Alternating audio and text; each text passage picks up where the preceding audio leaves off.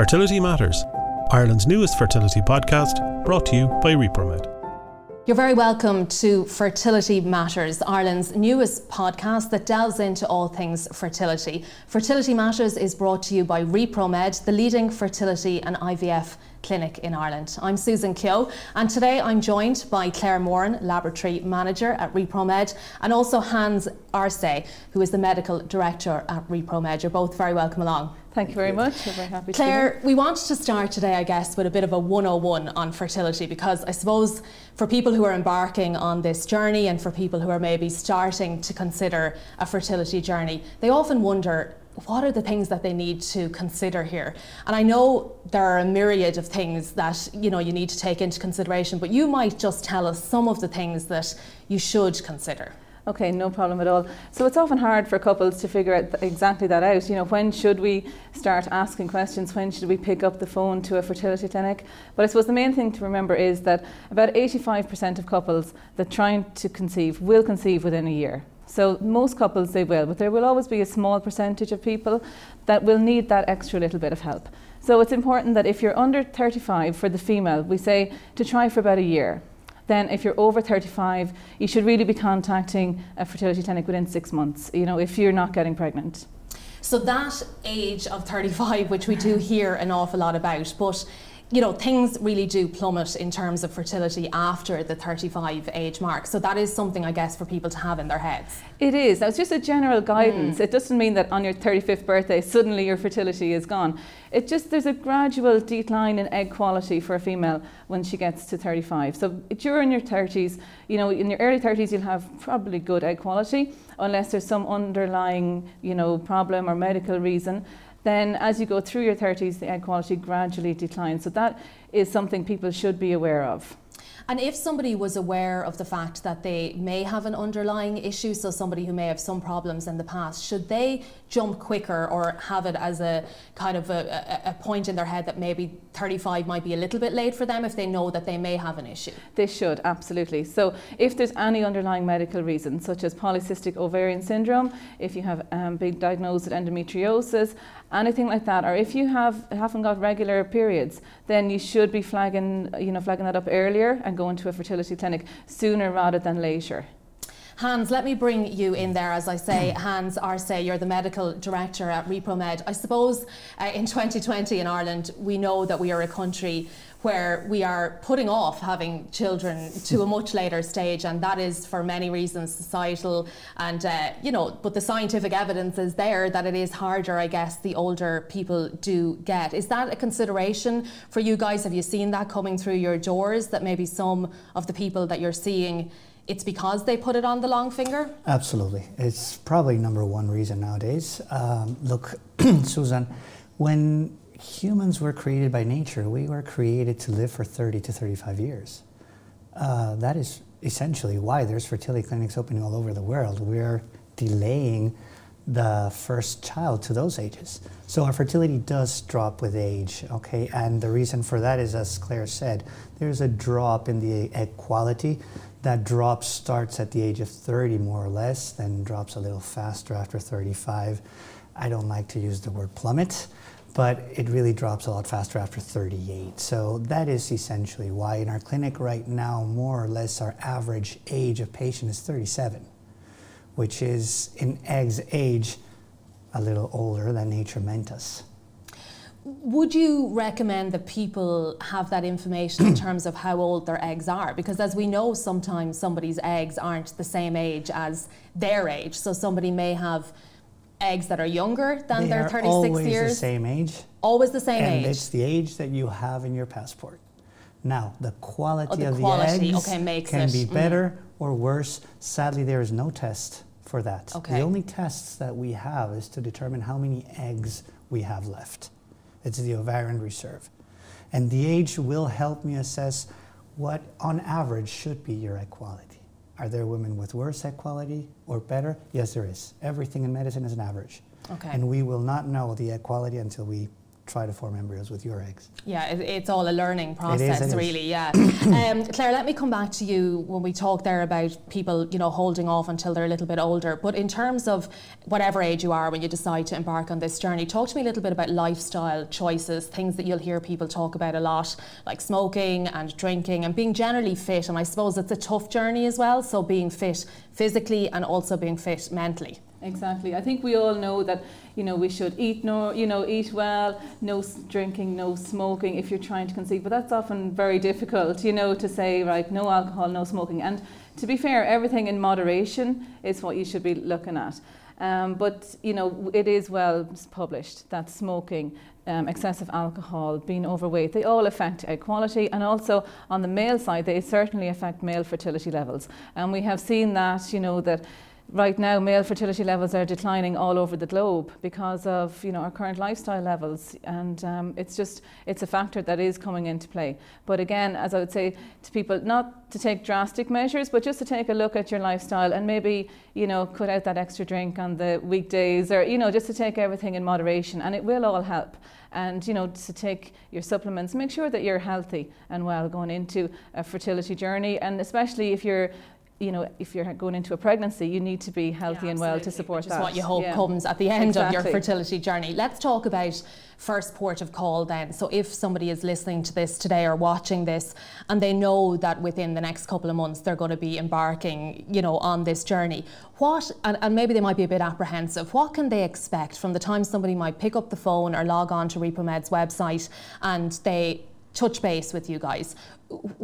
Talk us through the initial steps maybe. As Hans said earlier, there is a basic fertility blood test that we do for the female. So it's an AMH test. So that will tell you, you know, about your egg reserve. For the men, it's often the most embarrassing for them to pick up the phone and arrange a semen analysis, but that is the ultimate test to see uh, you know, the male's fertility status. And at ReproMed, we have made that so much more easier to access. We have an online booking now as well, so that you know it- you don't have to pick up that phone and ask somebody to book a semen analysis for you. You can you know just book online, and it's all very very simple and straightforward when you come into the clinic. And you know, it's it's those two tests really that you need to have performed at the start, and they're a great marker then for you know future tests that maybe you don't need any more tests. Maybe they'll come back normal, but if anything flags up on those two tests, then we can take it a step further and go from there. So Hans, would the next step after that then be the potential of trying an IUI? Is that is that usually where, where we start? IUI definitely is the starting point, but it's not the best treatment for everyone. There are people that should go directly for IVF, for example, if their fallopian tubes are blocked. For example, if they're older than 38 and they have been trying for over a year, then IUIs, inseminations, I'm sorry, do not um, have the best of success rates, and we would move uh, directly to IVF. It really does depend on the clinical scenario on the patient and, to some extent, the country you're in. Because, for example, in countries where the government pays for treatment, in couples with infertility, they do not do inseminations anymore. They go directly to IVF because they have seen that in a population, it's cheaper to go directly to IVF than so to better start value for money. Like exactly because it's the higher. Mm. country that pays. But in countries where the patient pays, that's a very different thing because if a patient gets pregnant through inseminations, it's going to cheap, be cheaper for them. Yes, unless they have to do three or four, I guess. Unless their prognosis is poor, where Mm. I'm expecting that they're probably not going to work, then I do say let's go directly for IVF. so this is something that you chat through with people. You take the information that you've gotten from the ovarian Absolutely. reserve. Yes. You'll take the sperm analysis. You take into consideration the age of the couple. And the patient's preference, Susan, because we're moving away from this paternalistic approach of doctors where I know best and I tell you what to do, to hey, there's this broad group of options. What suits you best clinically, but also personally? If Yeah. somebody's terrified of needles and they don't want a needle in their ovary, maybe it will be a good idea to try a few rounds of inseminations before. If it doesn't work, then we will do that, you know?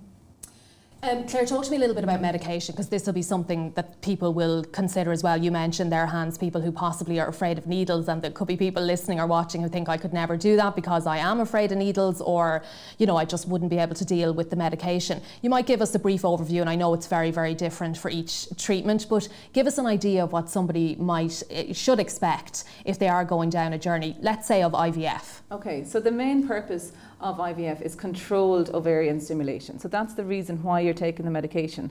So the medication we give to you is the exact same hormones that you produce naturally. So it's mostly follicle stimulating hormone. So you produce that in your body every month to produce that one egg that you'd naturally ovulate. But we want to get more eggs. So we want to keep a lot of those follicles that are developing in your ovary and just push them along more gently. So to do that, you need to take an additional dose. So that's what you take every day. Um, and we will scan you and monitor your ovaries and most people are terrified that, oh my gosh, there's going to be needles, it's going to be mm. awful. But these are designed to be self administered. So, in the same way as you know, insulin pens and things like that are all designed for the patient, so are the IVF medications. So, they're and very do you simple. talk people through that, or can they, you know, there's somebody that can, you know, do a demonstration with somebody Absolutely. before they're sent home with their Gonal-f or whatever it is they, exactly. Taking. Yeah, so our nursing team will go through that with, with you. We also have online videos that you can watch at home and just be sure that you are, you know, confident in what you have to do to take it. And again, if somebody's at home sub-night and they're trying to administer a certain medication, is there somebody who's on call that, that, that if they come into trouble that they would be able to make contact with somebody? We have our online videos mm. and hmm. demonstrations and as I said we go through it with the patient as well before that night happens and in general um, everything is fine. You know, they're very, very simple to administer. Patients will be seen throughout the days of the stimulation process, and any doubt will be will be resolved by the nurses. So we haven't really had any patient calling us or looking for this mm, information. Yeah outside you of working hours. There about being seen a lot, and that is again something that people should consider. You know, it is very much a process where you've a lot of contact with your fertility clinic. You you you guys want to keep, you know, um, track of what's happening. Obviously, you know, for for medical reasons, but I guess these patients are in your care, so there is a lot of appointments and there's a lot of scanning and there's a lot of sort of I guess, commitments for somebody. And that's something that people should take into consideration as well if they're embarking on a journey in terms of when might be best for them to do it or how could they forward plan that. Yeah, there is, but there isn't as much as people think either. Okay, from the moment that IVF starts until the day of the embryo transfers, it's five appointments. Okay. So it's, I also don't want patients, a lot of patients think that they need to take a month off from work. And no, these treatments are perfectly compatible with work they will only have one day to miss from work, which is the day of the egg collection. But the rest of the treatment, they can have absolutely normal life. The appointments are very early in the morning, so they don't even have to miss work. They can be just half an hour late. And throughout the whole treatment, we have a, a, an IT program, our, our computer program, that will have let the patients have a portal that tells them exactly at what time they have to administer that medication, what dosage, where, when. So all the instructions are, are live for the patient at every moment. Um, Claire, in the past, we, we would have been dealing with strictly heterosexual couples, I guess, when, when it came to uh, fertility treatment. That's changed hugely now. So at ReproMed, I guess you're seeing, uh, you know, all sorts of different couple makeups. I mean, we've always treated single women and same-sex couples as well. So same-sex female couples, and there's a huge increase in single women in particular having treatment on their own. You know, they haven't met the right man at you know 39 or 40 and they're going to go the journey alone so let's get into that realm then of donor mm-hmm. egg and donor sperm. So in that example that you use there, we're talking about a single woman who wants to have a baby and you provide a facility whereby that woman can access donor sperm. Absolutely. And today this is such a straightforward process. I mean there's nothing that's apprehensive to be apprehensive about at all. We get all our sperm from Denmark. There's two huge um, sperm banks in Denmark, and we uh, get all of our samples from there. The, the patient is in full control of which donor she wants to select. So we leave that with you, you know, to select the characteristics, and then it's ordered into ReproMed. The whole thing is probably takes about two to three weeks between the time of choosing a donor, getting it ordered, and getting it delivered. So it's it's not an impediment to treatment at all. It's very straightforward. And once you get the donor sperm, then it works as a regular um, IVF cycle from there on in. They all come frozen, so you can do insemination with that. Usually, that's our first line for single women or same sex couples who we haven't identified any fertility factor really. You know, um, they could be candidates for insemination. So, usually, that's our first line with the, those people. And then, if you need to move down the route of IVF, we can do that with the donor samples too. So yeah. if you want to give yourself three chances, you, you get three. You, you get three. Little, we call them straws. Okay. They come frozen in little straws. So one straw per treatment. So people normally order one, two, or three straws depending on what their requirements are, or of course if they want to have siblings in the future. So if you get pregnant on your first straw, maybe you want to have another sibling, so you can either reserve that at the sperm bank or you can get it ordered into ReproMed and we'll store it for you. It's very, very straightforward to access egg donors as well. Our program at ReproMed is based in the Czech Republic, so you don't actually have to leave Ireland at all. We can freeze either your partner's sperm or we can arrange a sperm donor in the Czech Republic and we can create the embryos out there. Then they get frozen and sent back to Dublin. So we can, again, just, you know, you're on your fertility medications and we'll inform you when the embryos are back in Ireland and then you can start on your medication treatment plan to have your frozen embryo transferred. And at what point would you move to that stage? So if somebody comes into you and there's no massive signs that there's anything, any particular challenge, how many, say, normal, I, not to use the word normal, but regular with a woman's egg cycles of IVF would you do before you would start getting into the realm of talking about a donor egg? Normally, it's about three treatment cycles. So, on the first treatment cycle, we learn a lot about the eggs, the embryos, how they're developing. You know, there's signs there that we can maybe predict what the problem is. Then, if if the patient doesn't get pregnant after that, we go to the second treatment cycle. We try and change a few things and really, it depends on what we see. In particularly in the lab, we learn a lot about the gametes in the lab, and you know we can predict. You know, is it the same thing going to happen again? Even though we've tried two different treatment regimes, two different types of drugs, maybe the same thing happened on both cycles. So in that case, we might just move on to donor. We never force mm-hmm. anybody to do anything. So if somebody wants to do another treatment cycle, that's fine. We can do it. But maybe our recommendation is that you know to achieve that higher chance of success, that you move on to donor. Hans, the science of it really is incredible, isn't it? When, when you talk about what a learning curve it can be, each an IUI, an IVF gives you so much information, and I suppose information is power then to move to, to the next step.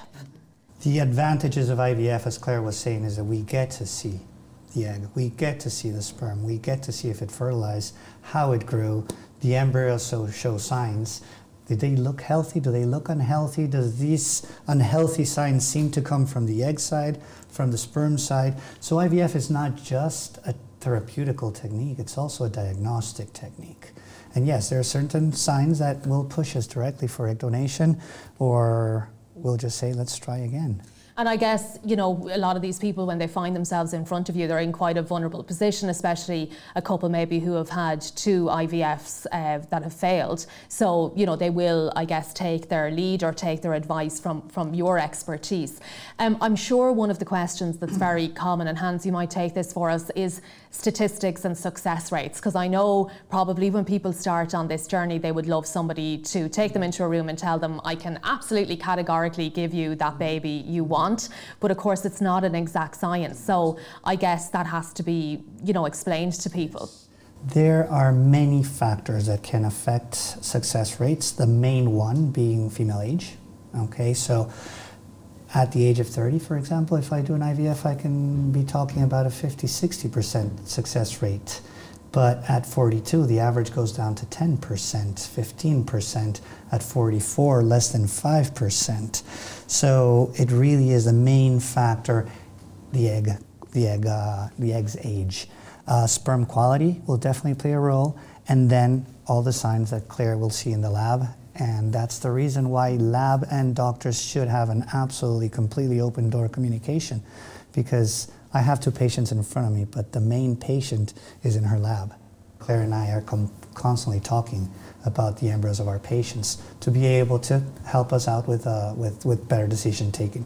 Now, I can have a 30 year old girl that gives me eggs and all the embryo quality is terrible. I cannot mm-hmm. tell her she has a 50% success rate. That is the average.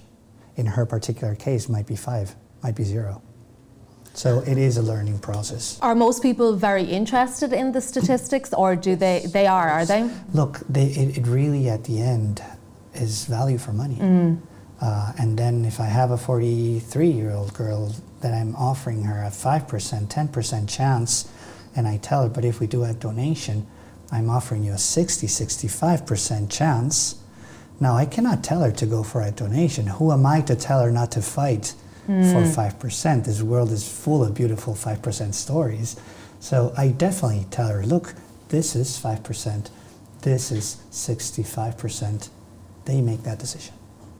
Claire, it must be hard to be so frank with people at times because, as I say there, you are seeing people when they're really, really vulnerable and, and, and probably at, at their lowest at times. Um, but you can't lead them up the garden path either. So I guess that patient trust that they would have between people who work at ReproMed and the people who are sitting in front of you is really vital, I guess. Absolutely, yeah. It's it's critical that you know they have that trust in us, and technology as well can help us a lot in this way. I mean, in the lab we use a lot of what we call time lapse technology. So we have little cameras inside the incubators now that we can take a photo of the embryo every five minutes and play that into a video. So if you're sitting in front of me as a patient, I can show you the, the, embryos that you've had. I can show you the development. I can show you where it went wrong. So I find that helps a lot for people instead of me just telling you, oh, you know, we saw a problem on day three. You know, you can be quite skeptical to go, well, what was, what it or what? Yeah. You know, whereas now I can pinpoint exactly where the problem was and we can learn a lot more about embryos as well. Just with advances in technology, it really helps us. And it breaks that, or it, it creates, I suppose, that patient trust in us as well, that we're putting it in front of them, going, look, at this is what we found, and this is the reality. And it makes it more real as well, because sometimes I think people don't know well people don't know what happens inside the lab. And they think it's just some magical thing that happens and there's no embryos or there are embryos at the end of it but they never see the in between stages. So now we can show them that. So i think that's great as well. And so if somebody excuse me gets a call then on on day 5 or day 3 is it you that's talking to that yes, patient then? is, yeah. so can those calls i guess can be quite challenging because maybe at that point you're giving the initial news. I know you can explain things probably in in a more fulsome way way when they're back in front of you. But I suppose you are making a call. These people are waiting on this call. They've been waiting for three days to hear. I, I can imagine that that's kind of very can be challenging. It can great be. if you have great news. I know. It's always great to have the good stories where you ring the patient and you've got, yeah, you've got great five embryos today. They're all top quality. I mean, they're mm. our best phone calls in the morning. But every morning we have bad phone calls, we have good phone calls, and it is quite challenging. And we like we understand that people are upset, obviously, to get news that maybe they had five embryos two days ago and now they're down to one and what do they do? Do they do a transfer? Do it? so everything is done in real time, and that's where I talk to Hans, and we, you know, we discuss it with the patient. So I suppose I'll be the first port of call. I'll call the patient, inform them of the decision, and then maybe I'll go to Hans, and we'll we'll come together as a group, and then ring the patient back again and decide actually what's best. You know, do you want to transfer? We'll do it today, or let's leave this embryo and see will it make it to day five? Because ultimately we want to transfer a good quality embryo. But if somebody doesn't have that, that's where the decisions and all those real time decisions come into it. So ideally, it's best to wait for a five day blast. Then is that is that the best case scenario? When you don't have enough to choose from, some studies are saying that maybe it's better to transferring on day three. But the idea of going to day five is to try to transfer one good quality embryo. Okay.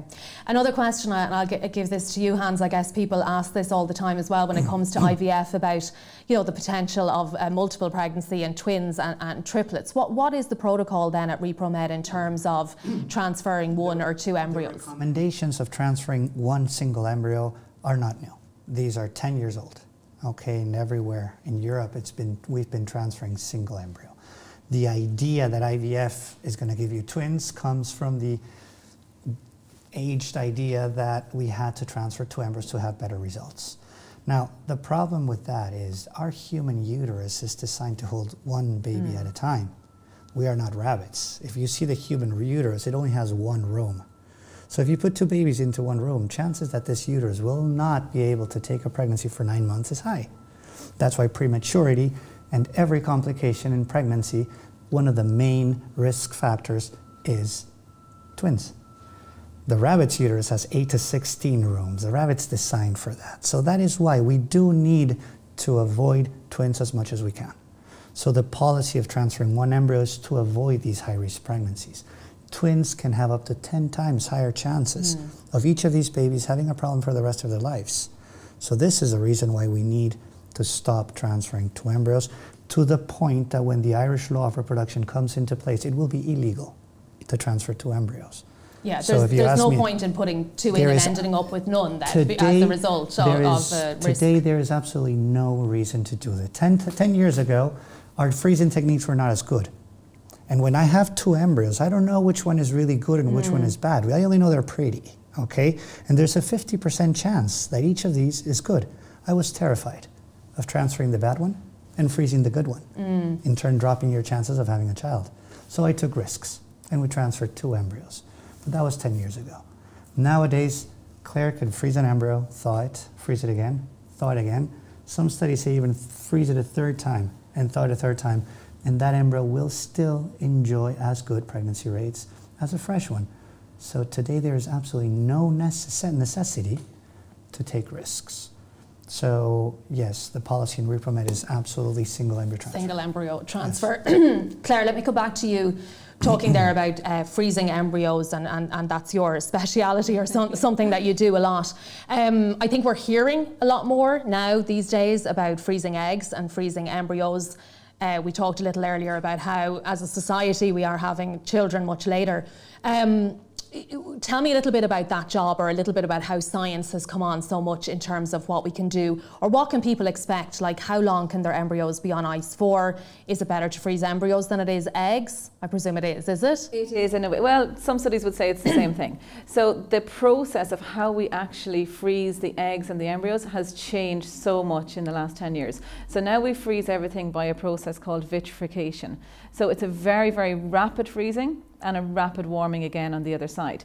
So it happens so quickly that it does no damage to the embryos or the eggs. So nowadays, about 95% of embryos will survive that freezing and thawing process, whereas uh, even five, 10 years ago, or you know, back in the early 2000s, you were lucky if 50-50 pr- survived that because it was a slow cooling and a slow freezing process. So now that it's changed, we can rely on freezing and thawing a lot more. So in ReproMed, I would say on average, people get about four embryos to freeze from each treatment cycle and maybe one to transfer as well. Sometimes we freeze everything because there are a lot of studies now showing that if you freeze everything from that treatment cycle and then go through a frozen embryo transfer cycle, that the uterus is much more inclined to be receptive to that embryo. So there's no time limit on when embryos need to be taken out of storage or how long. Same with eggs, they can stay there indefinitely. So whenever you yeah, need the to use science them. of it, it's incredible to think. Um, we're almost out of time, but Hans, um, I guess what's coming across to me, and I think what probably is really important to people listening or watching today is that nobody wants to do this journey on their uh, on their own. They want to know that there is that back and forth with whoever is taking the lead on it. So if somebody decides to jump into what is a scary and can be an emotional journey, that they have someone always that will lead them along the way, answer their questions, be upfront with them, be straight with them, people that they can trust. And I guess that is very much a, a priority at ReproMed. It is, it is, and I, I think our medical team and, and the lab also, we stress out how little influence patients have on their treatments. There's this guilt driven, uh, hundred indications that patients will receive either from Google or from friends. Most of these recommendations are economically driven um, that will make their journey a lot worse. The amount of times my patients listen friends telling them, just relax and it's going to work. What this person just did was tell her, this is your fault. Yeah. And patients walk into my office already crying because of that. So my job is tell them, look, this is a medical condition, should be treated with medicine. I don't cry because I have asthma. It wasn't my fault. It's not your fault that you have infertility either. It's not the glass of wine you had in the weekend. It's not that you had chicken for breakfast. No, has nothing to do with your stress levels either. It just has to do with a medical condition, needs to be treated medically, and that's what we're here for. Um, Claire, would you fall in line with that in the sense that I have heard people say in the past, you know, that maybe after a transfer or, um, you know, when they're in that kind of phase where they're waiting to find out news, that you know they've been told at times look there's nothing that you there's not you can go home and hang out of the chandelier. You can take to the bed for the next or couple of days. yeah. you can do whatever it is you want to do. You're either pregnant or you're not or you're going to be pregnant or not in the next couple of days. Exactly. Um, and I think that's really important probably for people, especially people maybe who have had an IVF cycle that didn't work, for them to know that it is a science and it's not an exact science and, and sometimes it just doesn't work. Absolutely, that is critical, you know, and that's what we stress to all our patients that if you were getting pregnant naturally, you wouldn't know for at least mm. another month. Whereas with IVF, you know there's an embryo in there naturally you don't know that. So you're still going out at the weekends, you're having a good time, you're going to work, you're you know, you're just carrying on with life as normal, you're going to the gym. So carry on with life as normal. That's what we always say because the worst thing to do for your own mentality, not to affect the embryo yeah, or anything, yeah, yeah. but it's just to sit at home for two weeks. I mean, to sit at home. So we always say whatever makes you feel best. If if it, you do feel better sitting at home watching Netflix for two weeks, that's fine. But most people would feel better just go to work and just kind of you know forget about that wait because it is a long time to wait for two weeks. So and as you say, in, in, in the normal cycle of things, you wouldn't even know. Like you wouldn't be you waiting. Wouldn't, no, you have no idea. Newer studies say that people that rest after transfer have worse results so than people that business. carry on. Yes, I tell my patients right after the transfer, you could jog back home without affecting your chances. So yeah, I think, I think that's really important yeah. uh, for people to remember. Okay, Hans Arce, Medical Director, and Claire Moran, uh, Laboratory Manager at ReproMed, thank you both uh, for being with us today. That is all we have time for in this episode of Fertility Matters. You can head over to repromed.ie for more information. You can book an appointment or you can speak to one of the expert team or follow ReproMed Ireland on Facebook, Twitter, or Instagram for more information. Fertility Matters Ireland's newest fertility podcast, brought to you by ReproMed.